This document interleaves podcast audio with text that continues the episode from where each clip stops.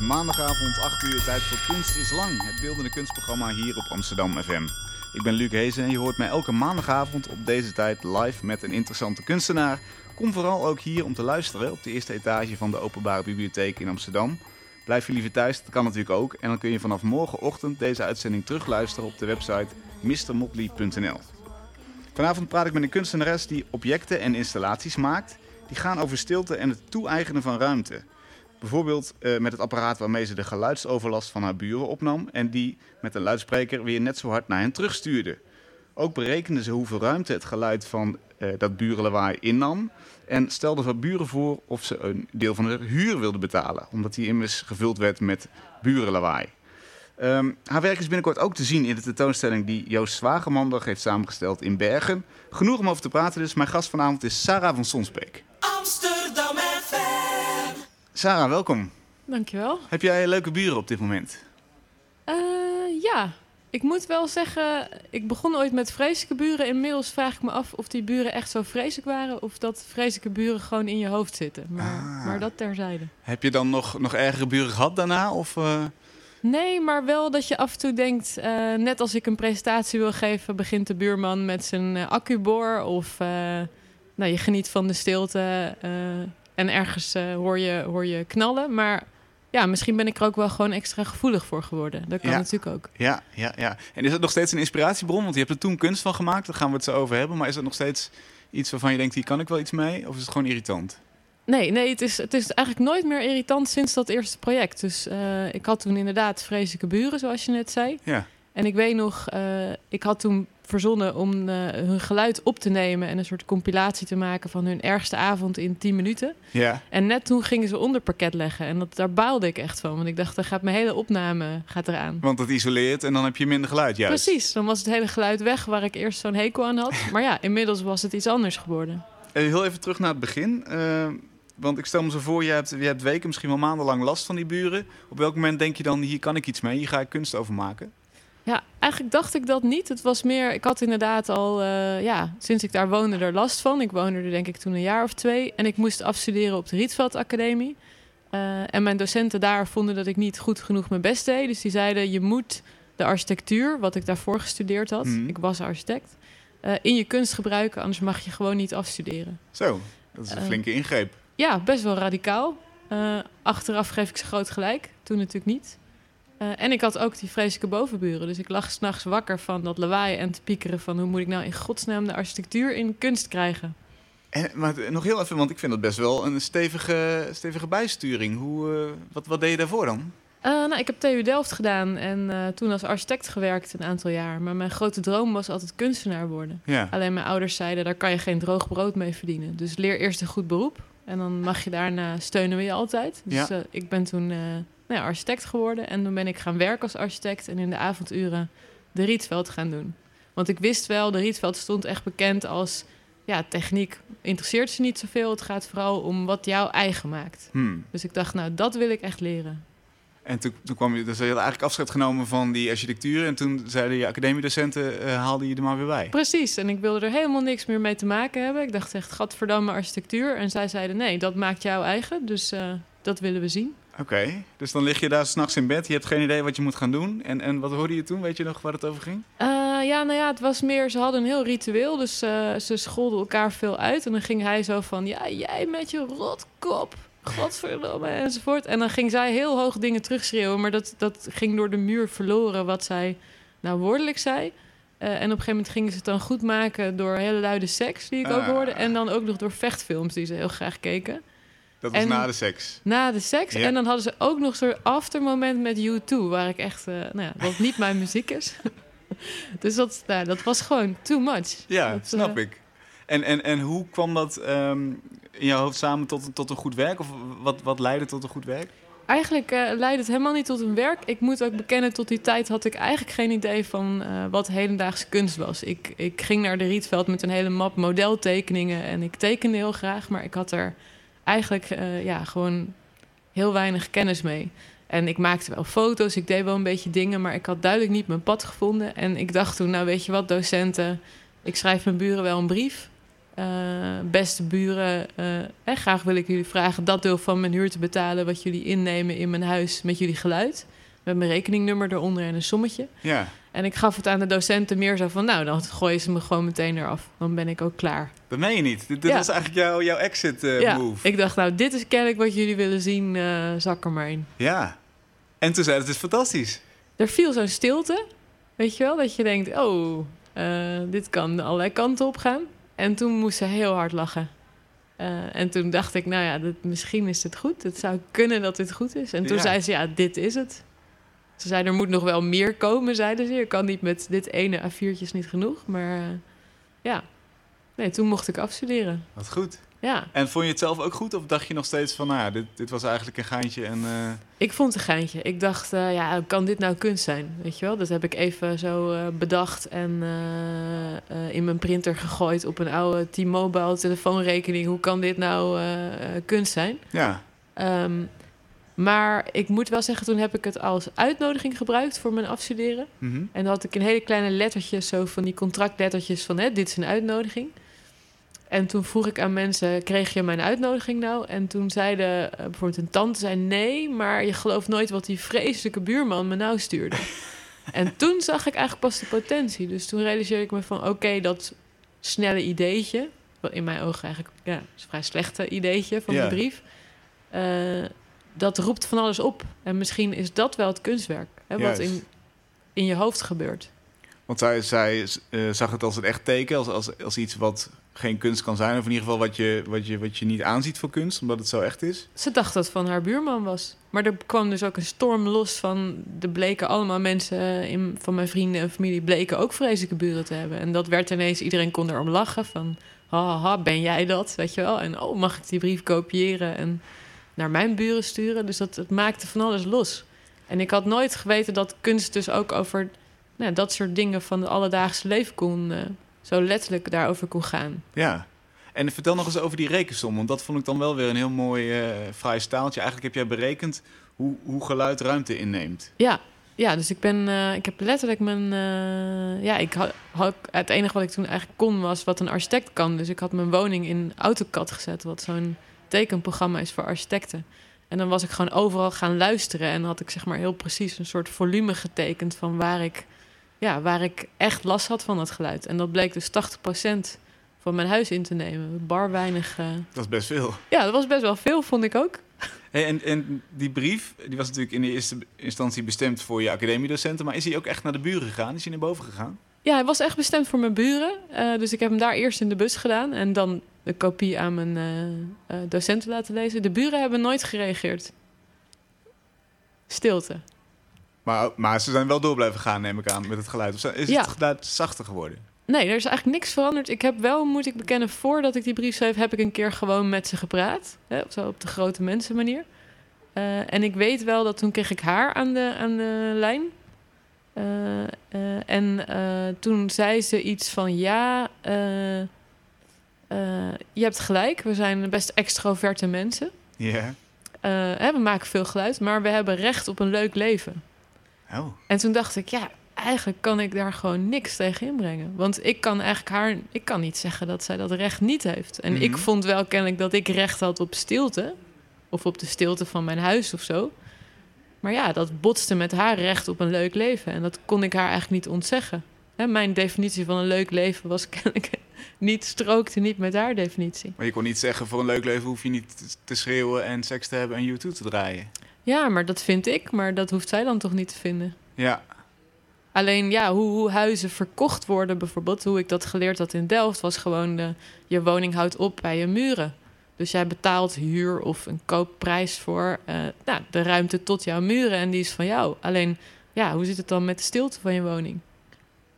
En eh, ben je daar nu achter gekomen? Ben je, want je bent er over na gaan denken natuurlijk. Mhm. Eh, wat, wat is nu je conclusie, zeg maar? Moet, zou het meegewogen moeten worden? Nou, ik vind wel dat er over nagedacht moet worden. Ja, ik heb ook geprobeerd een maateenheid te maken voor architecten, voor stilte. Eh, omdat ik denk, ja, we hebben een maateenheid van de meter en de kilogram en zo. En we hebben regels voor brandwerendheid. Maar ja, wie, wie zegt er iets over hoeveel stilte een woning moet hebben? Ja. Ben je daar uitgekomen? Heb je, heb je tips voor ons?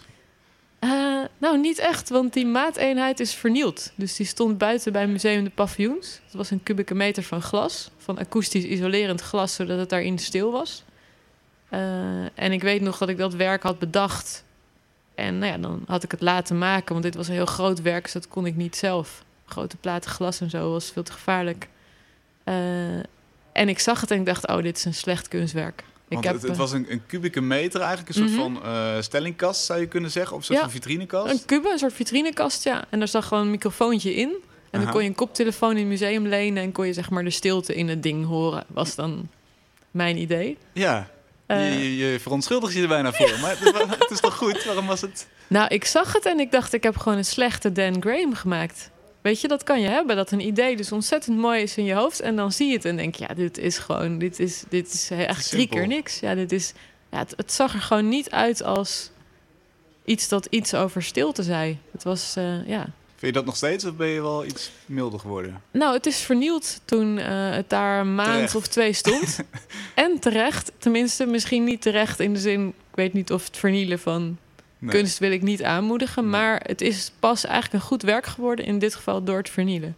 En ik heb het opnieuw geadopteerd eigenlijk. Ik ben toen gaan kijken en ik dacht, oké, dit is, ik moet hier mijn meerdere erkennen in de vandalen. Dit is gewoon, nu zegt het echt iets over stilte. Veel meer dan wat ik daarin heb gestopt. Wat, wat was er aan toegevoegd?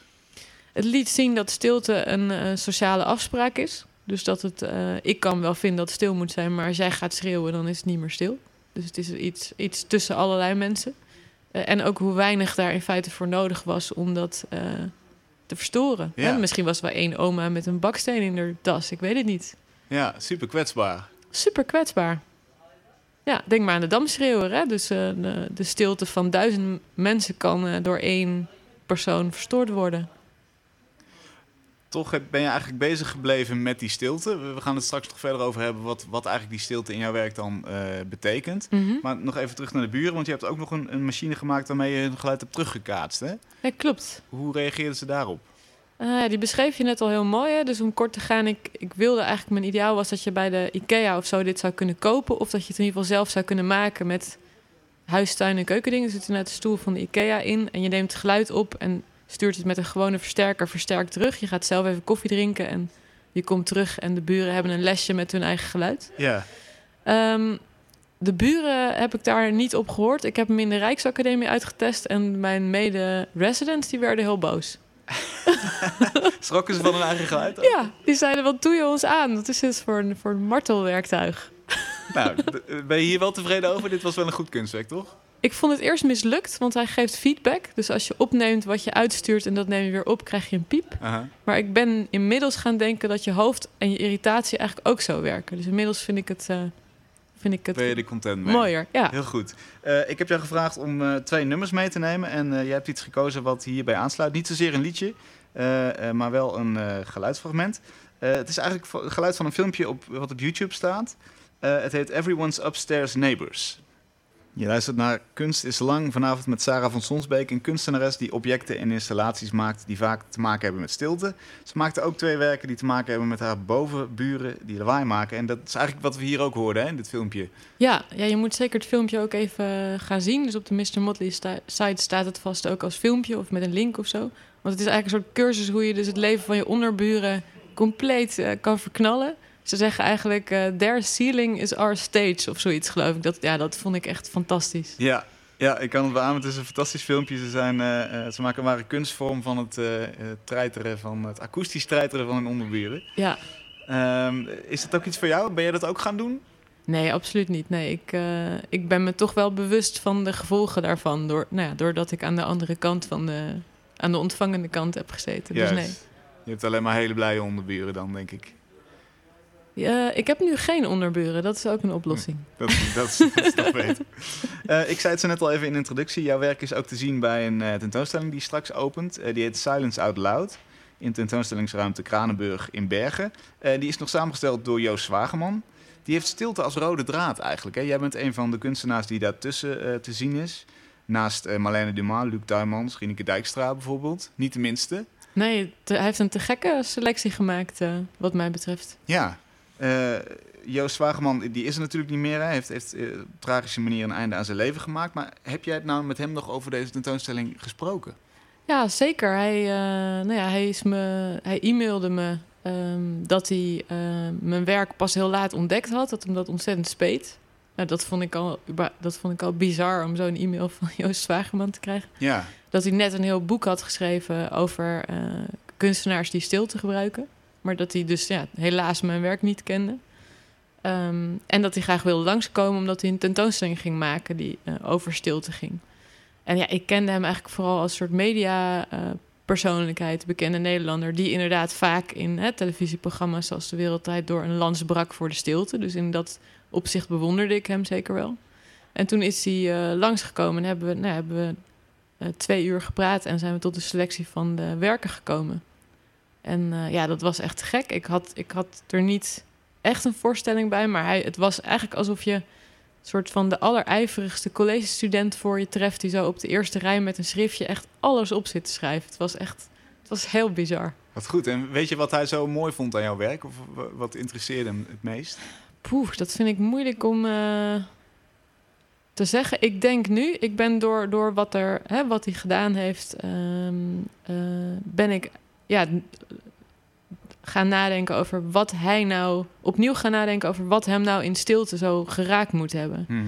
Ehm, want ja, iedereen denkt bij stilte natuurlijk vaak aan hele leuke dingen, van zen of yoga of lekker op een onbewoond eiland of eh, nou ja, niet mijn vreselijke buren, zoals ik dacht. Ja, Uh, maar ik dacht toen, ja, er zijn natuurlijk... Uh, ik denk dat Joost daar ook uh, wat engere connotaties bij had. Uh, dus daar ben ik opnieuw gaan, over gaan nadenken. Daar hebben we toen niet zo over gehad... maar daar ben ik vooral over gaan nadenken eigenlijk door wat hij gedaan heeft. Mhm. En, en, en is dat dan eng in de zin van uh, met de wetenschap van nu en een soort van, van verlangen naar rust? Of wat, wat is het enge aspect daarin? Uh, nou, het is meer um, dat, dat stilte. Dus ik denk nu heel erg dat als ik jou nu zou vragen wat is stilte, dat het heel anders zou zijn als ik dat zou vragen aan een nou ja, journalist, noem ik jou, of kunsthistoricus in Turkije. Die zou met een heel ander antwoord komen. Want hmm. toen ik uh, ooit een, uh, een project deed in Turkije, was het daar meteen stilte. Doe jij met stilte iets nou? Weet je hoeveel journalisten hier in de cel zitten en uh, media, stilte, censuur, dat gaat hand in hand met enge regimes. Dus, dus ik had daar helemaal niet bij stilgestaan. En ja. ik denk dat, uh, ja, ik, het is misschien een beetje, het is wel een bouwde stelling, maar zeg maar, Joost heeft me echt aangezet om opnieuw na te denken dus over wat, ja, de, dat, die kant van stilte, van de censuur of de zelfcensuur, soort de beklemmende kant kan betekenen. Ja. En ik denk dat dat voor hem waarschijnlijk een ja, veel grotere betekenis heeft gehad dan ik uh, ingezien heb toen. Wat voor werk heb jij, uh, is er van jou te zien straks? Uh, een aantal werken. Er is de Faraday bag te zien. Dat is een soort draagbare stilte. Het is een tas waarin je mobieltje het niet doet. Die heb ik ooit gemaakt als liefdesbrief voor mijn vriendje, die de hele tijd zijn, of mijn ex-vriendje, die de hele tijd zijn telefoon daarmee bezig was. Aha.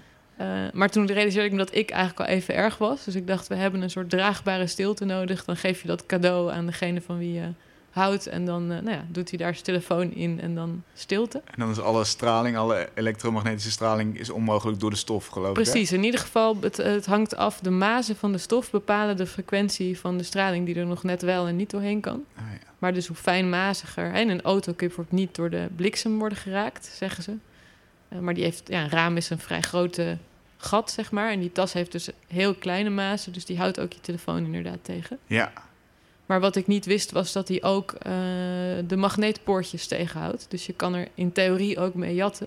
Wat natuurlijk niet mijn, uh, nooit mijn intentie was. Maar dat maakt hem illegaal. En dat vond ik wel weer ja, heel boeiend. Dat dus stilte, of het recht op onvindbaarheid... Hè, wat ik vind dat steeds actueler wordt... dus botst met het recht op uh, veiligheid. Ja. Of in ieder geval hoe onze overheid daarover denkt. Want dat zou een dief kunnen gebruiken of een terrorist of, of iedereen die maar iets wil verstoppen. Nou ja, zij vinden dat uh, oncontroleerbare ruimte dus een gevaar is.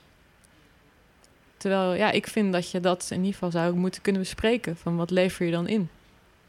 Oké, okay, dus, dus die Faraday bag zien ja. we. Wat zien we nog meer in het tentoonstelling? De opvolger daarvan, uh, dat is een anti-drone tent. Dus dat is een soort gouden tentje. Ontzettend opzichtig tentje eigenlijk. Uh, maar daarin ben je onzichtbaar voor drones... in zoverre zij met hittezoekende camera's naar mensen zoeken. Dat is een van de manieren waarin ze mensen makkelijk uit een landschap kunnen pikken. Ja, als jij een machine bent, is het wat moeilijker om een mens te herkennen. Maar lichaamswarmte is een hele makkelijke manier. Eh, en daarvan ontdekte ik toen ik het werk al had gemaakt dat de Taliban deze techniek al jaren gebruikt. Oh, wow. Hoe kom je daarachter? Ja, en een jongen had het op Gawker gezet. Dat is zo'n soort technologie, eh, technologieblog. En die zei, this artist had, the, had an idea the Taliban already had. Dus ik dacht Oh, eerst, oh, oh jee. Maar ik vind het eigenlijk ook wel weer heel eh, fascinerend. Dat is natuurlijk ook een onwijs actueel werk, maar dan gezien de vluchtelingen eh, Ja. die massaal Europa proberen Ja, te bereiken. precies. Die, dat, dus dat materiaal wat eigenlijk bedoeld is om je, waar zij het ook voor gebruiken, om je, ja, je lijf warm te houden, kan dus ook een oorlogsvoerder, noem je dat? Een, een, een, eh, ja, een materiaal voor oorlogsvoering zijn. En ook een soort van plek om, om er eigenlijk niet te zijn. Precies, het is eigenlijk Harry Potter's Invisibility Cloak. Ja, die heb jij, daar heb jij een tent van gemaakt. Ja. en het schijnt een van de redenen te zijn dat dat product het zo ontzettend goed doet. Dus de, de beverzwerfsport, of ja, die dan niet, maar de online varianten daarvan, die vroegen zich al af waarom in bepaalde landen deze dekens zo goed verkopen. Oh, joh. Maar dat is onder andere om je tegen drones te beschermen. Wauw, dus, dus J.K. Rowling met een beetje fantasie haalt haar inspiratie uit Al-Qaeda. Of gaan we maken we nu hele grote Ja, stappen? of andersom, hè? Of andersom. Dat kan ook nog. Dat vind ik ook een mooi beeld, ja. Dank je. Eh, Oké, dus, dus die twee, de Faraday tent, de Faraday bag. De gebroken kubieke meter stilte die we net bespraken. Ja. Ehm, even denken, twee acoustic paintings. Vertel. Eh, ja, op een gegeven moment op de Rijksacademie. ehm, dan krijg je allerlei mensen die je kunt spreken. En er waren verzamelaars die zeiden: Je maakt prachtig werk, ik wil zo graag iets van je kopen, maar kun je niet ook een schilderij maken? En dan had ik net alles gezegd wat ik deed, maar dat, ja, dat was doorgaans geen schilderkunst. Hmm. Maakte me heel boos, tot ik ging denken: van waarom, wat is de rol van een schilderij die ik, wat is het aspect eraan dat ik interessant vind? En dat was eigenlijk als deel van een interieur. Dus ik dacht, nou, misschien kan je ook wel schilderijen maken die eh, bijvoorbeeld als je vreselijke buren hebt, jouw woning een beetje helpen isoleren. Dus al die schilderijen doen dat. Die zijn van akoestische materialen. Zien eruit, eh, ja, vaak als zero kunst of soms als ander soort werken, maar maken dus je woning ook stiller. Want beschrijf er eens eentje, die, die lijkt op zo'n zero-werk bijvoorbeeld. Eh, degene waar ik denk meest aan gehecht ben, die is van Oropax oordopjes. Dat zijn van die kleine roze fluffy oordopjes. Erin Mhm. zit een wasbolletje en doorheen zitten dan watjes. Maar wat ik niet wist, ik had dus toen die vreselijke buren en ik wist niet dat je die watjes eraf moest halen. Dus ik had toen dat in zijn geheel in mijn oor gestopt en moest toen naar de polykliniek omdat het eh, nou ja, je oor verstopt. Oké. dus ik dacht op zoek naar stilte vind ik, eh, vind ik eh, pijn en Ja, nou ja, hè, je zit jezelf in de weg in de jacht naar stilte. Dus toen heb ik een soort schilderij gemaakt, alleen maar van die oordopjes. Dus dat is een, ja, een soort groot eh, werk met alleen maar die oordopjes. en die zijn naast elkaar in een soort van lijst geplaatst, grid, geloof ja. ik. Hè? Ja, in Ja. een grid. En, en allemaal rondom het begrip stilte inderdaad. Hoe, hoe werken jouw werken nou binnen de rest van die tentoonstelling? Wat, wat, want, want stilte is natuurlijk een heel breed begrip. En, en hoe, hoe is dat bij jou anders dan bij andere kunstenaars? Wat, wat voor Ehm, draai geef jij daar aan? Vind ik moeilijk te antwoorden, want ik, ik heb natuurlijk de, weet niet de selectie van de werken van de andere kunstenaars. Maar wat Joost Zwagerman zei, dat vond ik een enorme eer. Zei, ja, jij bent eigenlijk de enige die de stilte als uitgangspunt neemt. En daarom wil ik jou, eh, hè, van jou een grote selectie erin. Het is een thema dat heel veel in de kunst voorkomt. En dat heel veel beroemde kunstenaars en, en, en eh, hè, allerlei kunstenaars op een gegeven moment aanraken. Maar er zijn niet zoveel kunstenaars die het steeds als uitgangspunt nemen. Ja, Dus misschien, misschien dat, maar dat is dan zijn eh, observatie. Ik zou daar niet gauw zelf een. Ik vind het moeilijk om daar zelf een oordeel over te Ja, geven. ja ook, ook niet ik. aan mij, geloof ik. Nee, nou oké. Ehm, op, op een hele rare manier kan ik me ook voorstellen dat het, dat het overlijden van Joost Zwageman ook een soort van andere lading heeft gegeven aan deze hele tentoonstelling. Hoe, hoe kijk jij daarnaar? Ja, totaal. Ik, ik vroeg me eerst echt af van moet je het wel laten doorgaan? Ehm, maar ik dacht toen, ik vind dat het museum dat eigenlijk moet besluiten. Ik kan niet. Ik vind, vond niet dat ik dat. Ja, dacht, moet ik het museum mailen en zeggen ik vind dat het moet stoppen of zo? Ik dacht, nee, dat kan niet. Maar ik vond wel dat, er een, eh, dat ik er als kunstenaar iets mee wilde. Dus ik heb één werk, eh, ja, echt, is echt geïnspireerd door hem en eh, ja, door wat hij gedaan heeft en hoe ik daardoor opnieuw naar stilte ben gaan kijken. En dat heb ik ingeruild voor een ander werk wat er eerst zou hangen. En gewoon gezegd, ik wil dit nieuwe werk erin, omdat dat, ja, dat is mijn manier om daarop te reflecteren. En welk werk is dat? Hoe ziet het Ehm, eruit? Dat is een, eh, eigenlijk is het een schets die ik uit de prullenbak heb gevist met een idee wat ik niet goed vond. En dat heb ik bedekt met bladgoud. Dus het is een soort gekreukeld vel waaronder een idee zit. En ik heb eigenlijk mijn eigen idee gecensureerd door daar goud overheen te, eh, eh, ja, te Laten plakken. spuiten, ja. Ja. Mooi. We je. moeten allemaal gaan kijken. Ehm, wanneer opent die? Zondag, denk ik, de 13e is dat. In. Bergen, tentoonstellingsruimte Kranenburg. Ehm, we gaan even naar onze vaste rubriek en dat zijn de regels via de radio. De regels via de radio.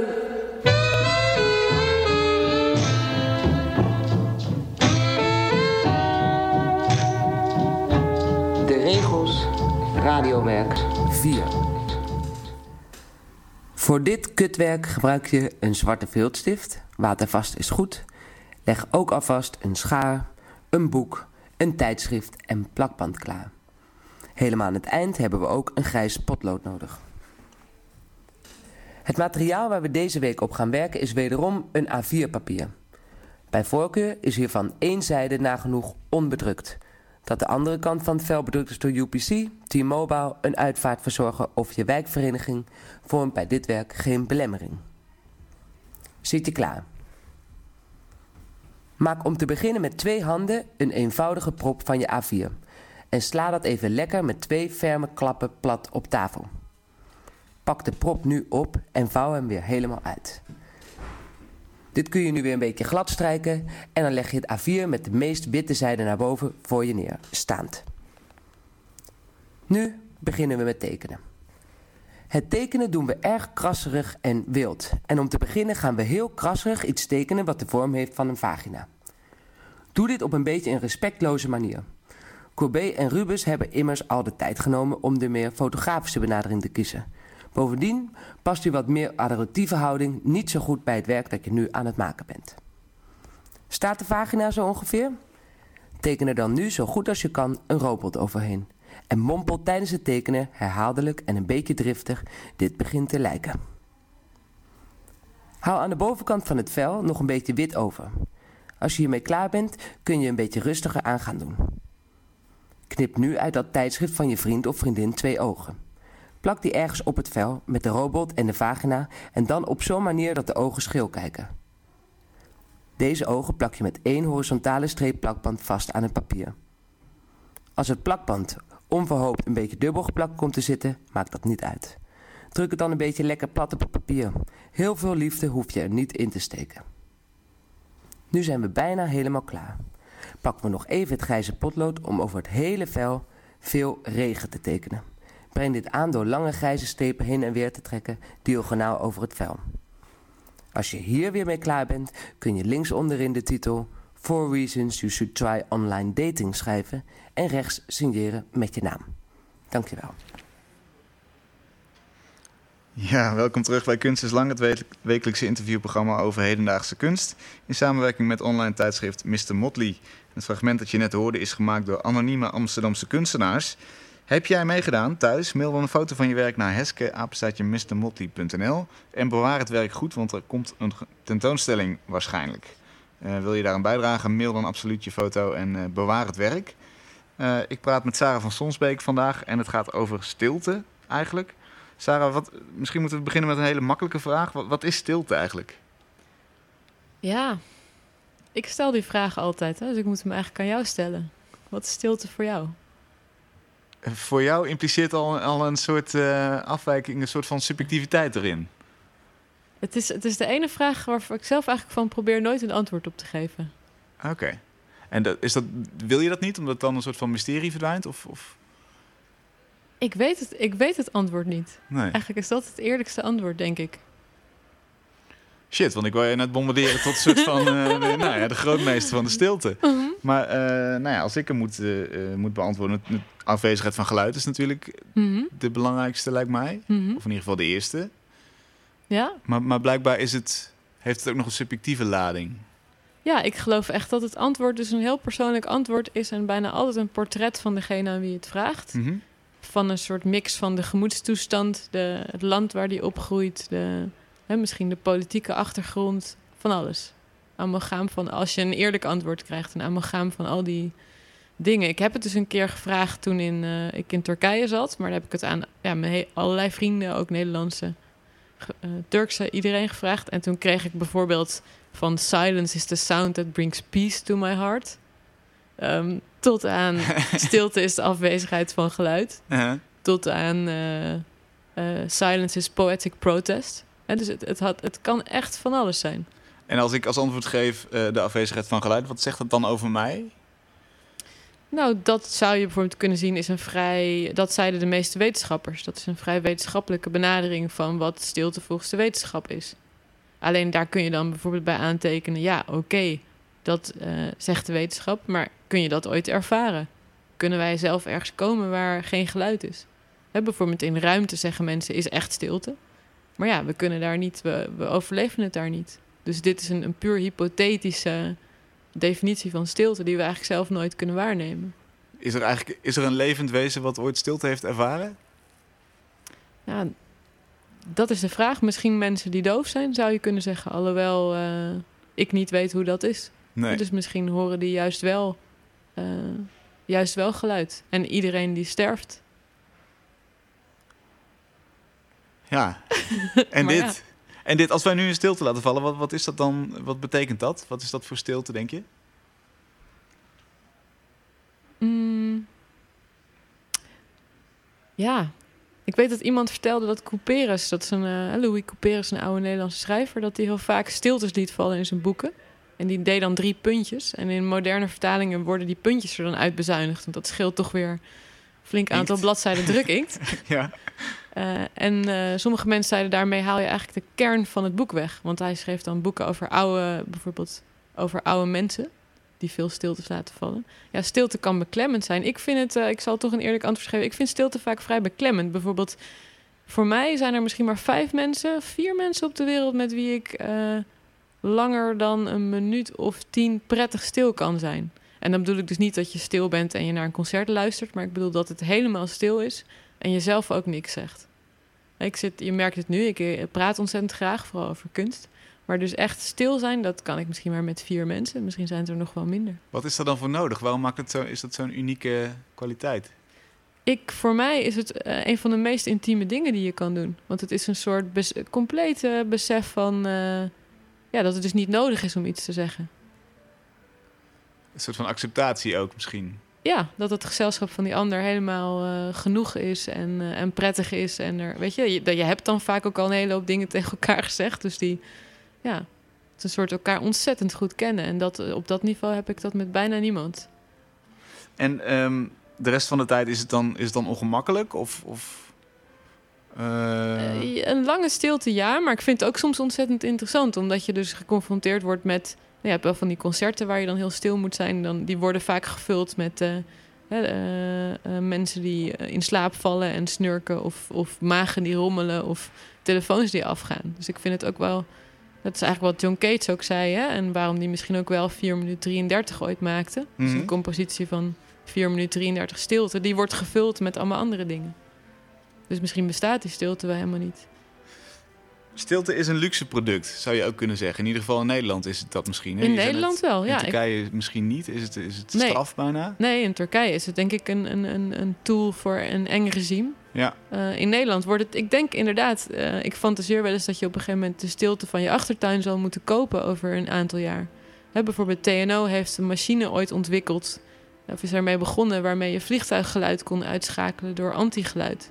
Dus dan kon je inderdaad, als je bij Schiphol woonde, kon je toch op jouw hoofdkussen kon het dan stil zijn. Hoe werkt dat, anti-geluid? Ja, het is echt te gek. Dus je, een geluid is een golf. En als je tegelijkertijd precies dezelfde golf, maar in de tegengestelde fase, dus eigenlijk een spiegelbeeld, kan Mhm. ik misschien zeggen, eh, uitzendt, dan heffen die twee elkaar op. Hè, want geluid is niets anders dan een golf in de zin van luchtdruk. Dus als je precies het tegengestelde uitstuurt, dan is het resultaat nul. Dat klinkt perfect. Ja, Waarom, waarom is het er nog niet? Waarom hebben we het niet? Eh, omdat het ontzettend moeilijk is. Dan moet je je voorstellen, jij praat. Ik zou jou nu willen uitschakelen. Ik denk, Mhm. ik heb het gehad met die eh, Luc. Het is Ja. nu, nu klaar. Dan moet ik dus jouw stem opnemen terwijl je spreekt. En dan moet een computer dat razendsnel die fase omklappen en weer uitsturen. Dus eh, dat kan eigenlijk alleen als de golven lang zijn. Dus moet het heel laag geluid zijn. Nou, dat is wel handig aan een vliegtuigmotor. Ja. En het kan eigenlijk ook alleen als die computer al wat rekenwerk kan doen. Dus dan moet eh, eh, het geluid heel gelijkmatig zijn. Dat is met een vliegtuig ook zo, maar een stem natuurlijk niet. Want ik ga nu omhoog en omlaag. Dus dat is veel moeilijker. Dat, Ja. dat kunnen we gewoon nog niet. Oké, dus Maar- het is echt een technisch mankement meer dan dat het... Ja, maar in de toekomst misschien wel. Dan kunnen we onze kinderen uitzetten bijvoorbeeld. Dat klinkt fantastisch. ja, ik, zie, je? eh, ik zie fantastische mogelijkheden ineens.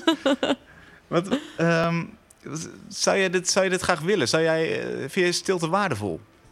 Heel waardevol. Tenminste, bepaalde soorten stiltes. Waar moeten we meer stilte... Van welke soort stilte moeten we meer hebben? Ik hou ontzettend van het moment dat je bijvoorbeeld zit te wachten op een tram en hij komt niet. En dan ga je natuurlijk eerst balen. En dan zie je ineens gewoon dingen die je nooit had gezien. Dus ik hou heel erg van dat soort eh, per ongeluk stiltes. Maar dat, ja, dat is wel even heel wat anders dan de censuur. Daar hou ik natuurlijk niet van. Ja. Welke stilte probeer je in je werk op te zoeken? Zeg maar die, die, die kubieke meter stilte. Wat, wat is dat voor stilte die daar binnenin zit?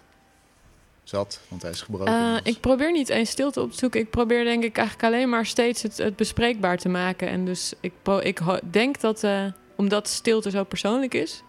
eh, denk ik dat ik het effectiefst ben als ik juist niet één stilte kies. Maar als ik dus van alles laat zien en jij in jouw hoofd daar je eigen beeld bij kan hebben. Hè? Dat zei Hitchcock bijvoorbeeld ook, de regisseur van enge films. Die zei, je kan veel beter de donkerte onder het bed laten zien... dan de krokodil onder het bed. Want ja, er zijn altijd mensen die een krokodil helemaal niet eng vinden. Hè, maar in die donkerte kan alles zitten. Dus eigenlijk is stilte een soort van ehm, vacuüm die, dat wij invullen met onze eigen gedachten, waar we dingen op projecteren. Precies. Het, is een, het bestaat niet eens. Het is een. eh, hè, het is een. een eh, ja, ik denk dat het eh, een, een soort begrip is dat wij zelf invullen. Iedereen anders invult. Hmm. Wat, ehm, wat, wat is jouw volgende werk? Wat, wat, wat zijn dingen aan stilte die jou nog triggeren? Waar wil je nog mee bezig? Ehm, nou ja, ik heb dus nu net dat werk over censuur gemaakt met, eh, hè, geïnspireerd door Joost Zwagerman. Dat heeft me heel erg aan het denken gezet. Ehm, en ik ben nu eh, heel erg aan het denken over hoe datzelfde materiaal wat ik voor de anti-drone tent heb gebruikt door vluchtelingen wordt gebruikt. En aan het denken wat ik daarmee kan. Al weet ik nog niet eh, wat, maar daar ben ik nu erg over aan het nadenken. Ja. Ehm, toch dan nog even die stilte eh, in, in relatie tot Joost Zwageman. Want is er ook stilte waar jij bang voor bent? Ja, censuur. Ik heb het toen in Turkije ook zelf eh, om handen gehad bij een project. En dat, ja, dat is vreselijk. Dat is gewoon. eh, Wat is er dan gebeurd bij jouw project? Ik maakte een boek en ik vroeg dus iedereen over stilte. En toen heeft Rebecca Gomperts een soort keiharde politieke aanval geschreven op de Turkse overheid. Maar mijn boek werd door het consulaat gesponsord. Dus die zeiden, eh, ja, daar kwam, kwam gewoon enorm veel gedonder van. Ja. Ehm, en toen zei Rebecca Gomperts, ja, als je het niet plaatst, dan stuur ik nu een persbericht naar nu.nl en, eh, en naar de Kamer. Dat jij gezwicht bent voor de... Dat jij Censuur? gezicht bent, dat heeft ze, ook, eh, heeft ze ook gedaan. Terwijl het consulaat natuurlijk ook ontzettend zenuwachtig werd. Dus uiteindelijk heb ik ervoor gekozen om het als een losse brief op te nemen in het boek. Eh, als een soort van, ja, het is een beetje alsof je over een sloot springt. Hè? En dan eindig je aan twee kanten van de sloot. Maar het was een soort mijn manier om te laten zien, zeg maar, wat die worsteling was geweest. Eh, maar dat, ik, ja, dat proces was ontzettend, dat is ontzettend ingewikkeld. Ja. Dat heeft heel veel, kent heel veel kanten.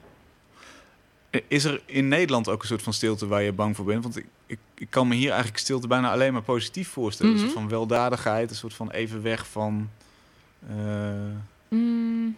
Van de drukte. Ja, ik vind, ik vind wel in politiek dat er. eh, hè, politiek is in zekere zin natuurlijk altijd dat je. Je moet altijd heel erg denken over wat je zegt. En je zegt heel veel dingen niet. En ik vind dat vaak wel een enge, eh, enge vorm van stilte. Je zegt heel veel dingen niet. Leg Ja. dat eens uit, wat, wat bedoel je? Ehm, nou ja, je moet natuurlijk heel erg denken. Bijvoorbeeld nu. Hè, ik, ik, ik ben veel in het buitenland geweest. En nu ik terugkom, vind ik toch dat Nederland veel meer vanuit angst denkt. Dus bijvoorbeeld die angst voor de ander, waar ik het net over had. Van Mm. de vluchtelingen komen. De, hè, zij nemen ons iets af. eh, ze staan allemaal voor de deur. Terwijl, ja, wat, wat ik dan minder hoor is van wie zijn die mensen dan? En bijvoorbeeld, er zijn ook perioden in de geschiedenis van Nederland geweest dat wij gevlucht zijn. Hè, dus ik vind dat soms wel heftig hoe zo'n, in zo'n debat dan eh, ja, de dingen die niet gezegd worden eigenlijk eh, eh, soms veel belangrijker zijn. Ben je dan ook voorstander van ehm, alles uitspreken? Want bij alles uitspreken hoort natuurlijk ook een soort onderbuikgevoel, juist. Eh, of pleit je voor gewoon een completer beeld? in- in- ja, ik pleit geloof ik meer voor het blootleggen. Dus voor net een completer beeld en proberen duidelijk te maken... Wat, hè, wat zijn de mechanismen en waarom zijn we nu bijvoorbeeld zo bang? Waar is die angst op gebaseerd? Als je het hebt over blootleggen en ehm, verbergen, in ieder geval in de kunst, dan gaan we naar het volgende fragment. Ja. Dat jij hebt uitgekozen. Oh ja, dat gaat er eigenlijk. Ja, dat gaat er zeker over. Eh, we gaan namelijk luisteren naar Robert Rauschenberg. Die praat over het tot stand komen van een van zijn conceptuele werken, namelijk de eh, Erased de Kooning Drawings. Mhm. Hij zocht eh, de Kooning op. Zeker in die tijd was dat een gigantische kunstenaar. En hij vroeg hem om wat, wat tekeningen. En als conceptueel werk heeft hij daar witte lagen over aangebracht. Net zolang totdat de oorspronkelijke tekeningen niet meer zichtbaar waren en er eigenlijk een nieuw kunstwerk was ontstaan. We gaan even luisteren naar een interview met Robert Rauschenberg.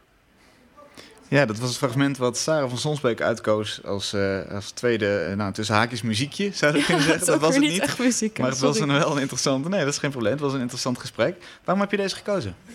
Ja, ehm, ik kwam erop eh doordat ik nu het boek van Joost Zwageman aan het lezen ben. De Stilte van het Licht. Vrij eh, straffe pil, overigens. Mhm. Is super interessant, maar het is, eh, er zit zo boordevol informatie dat je...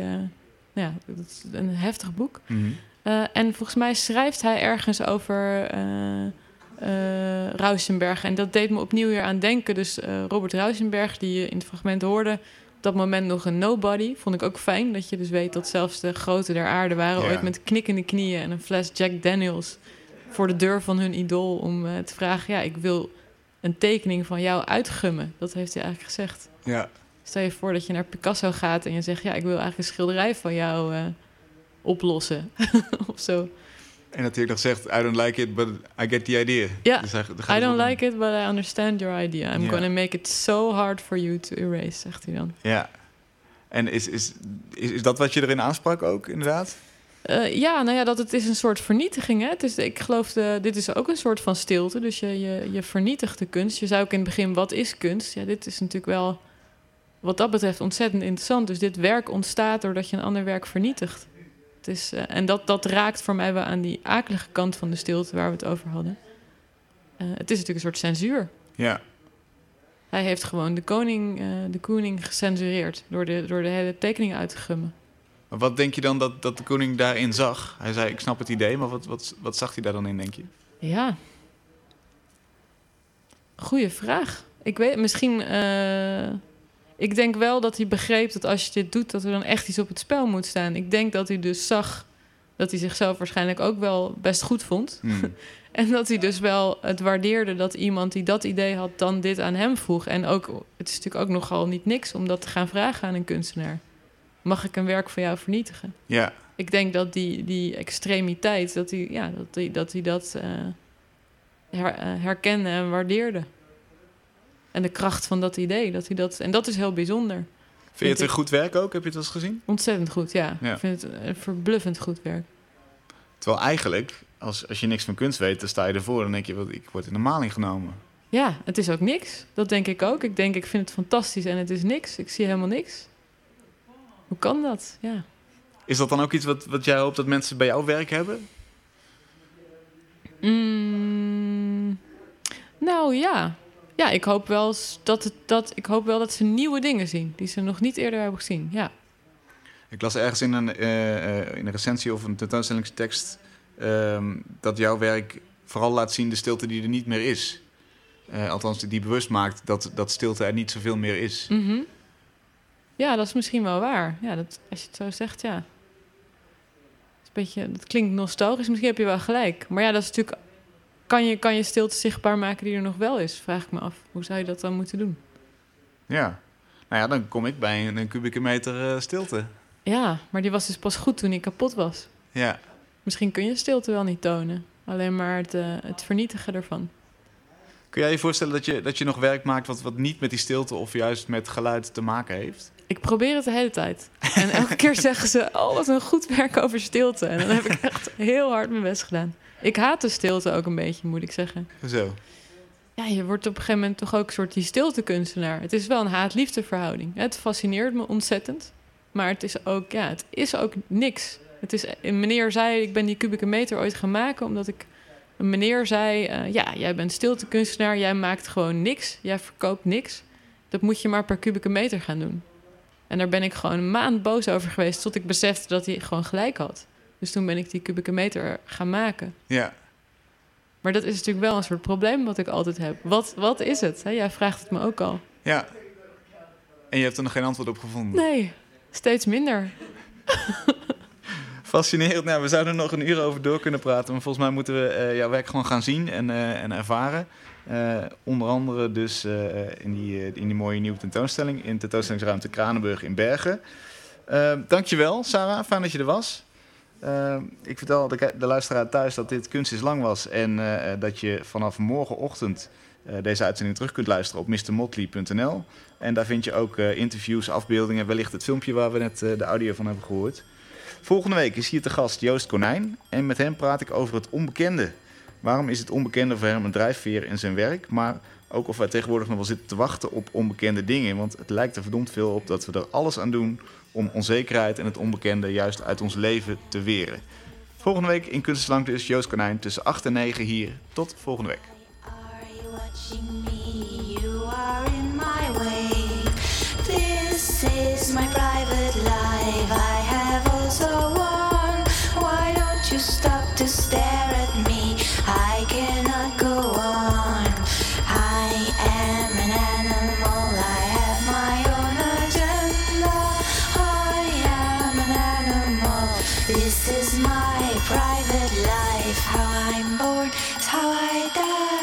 Just like you, I sometimes cry.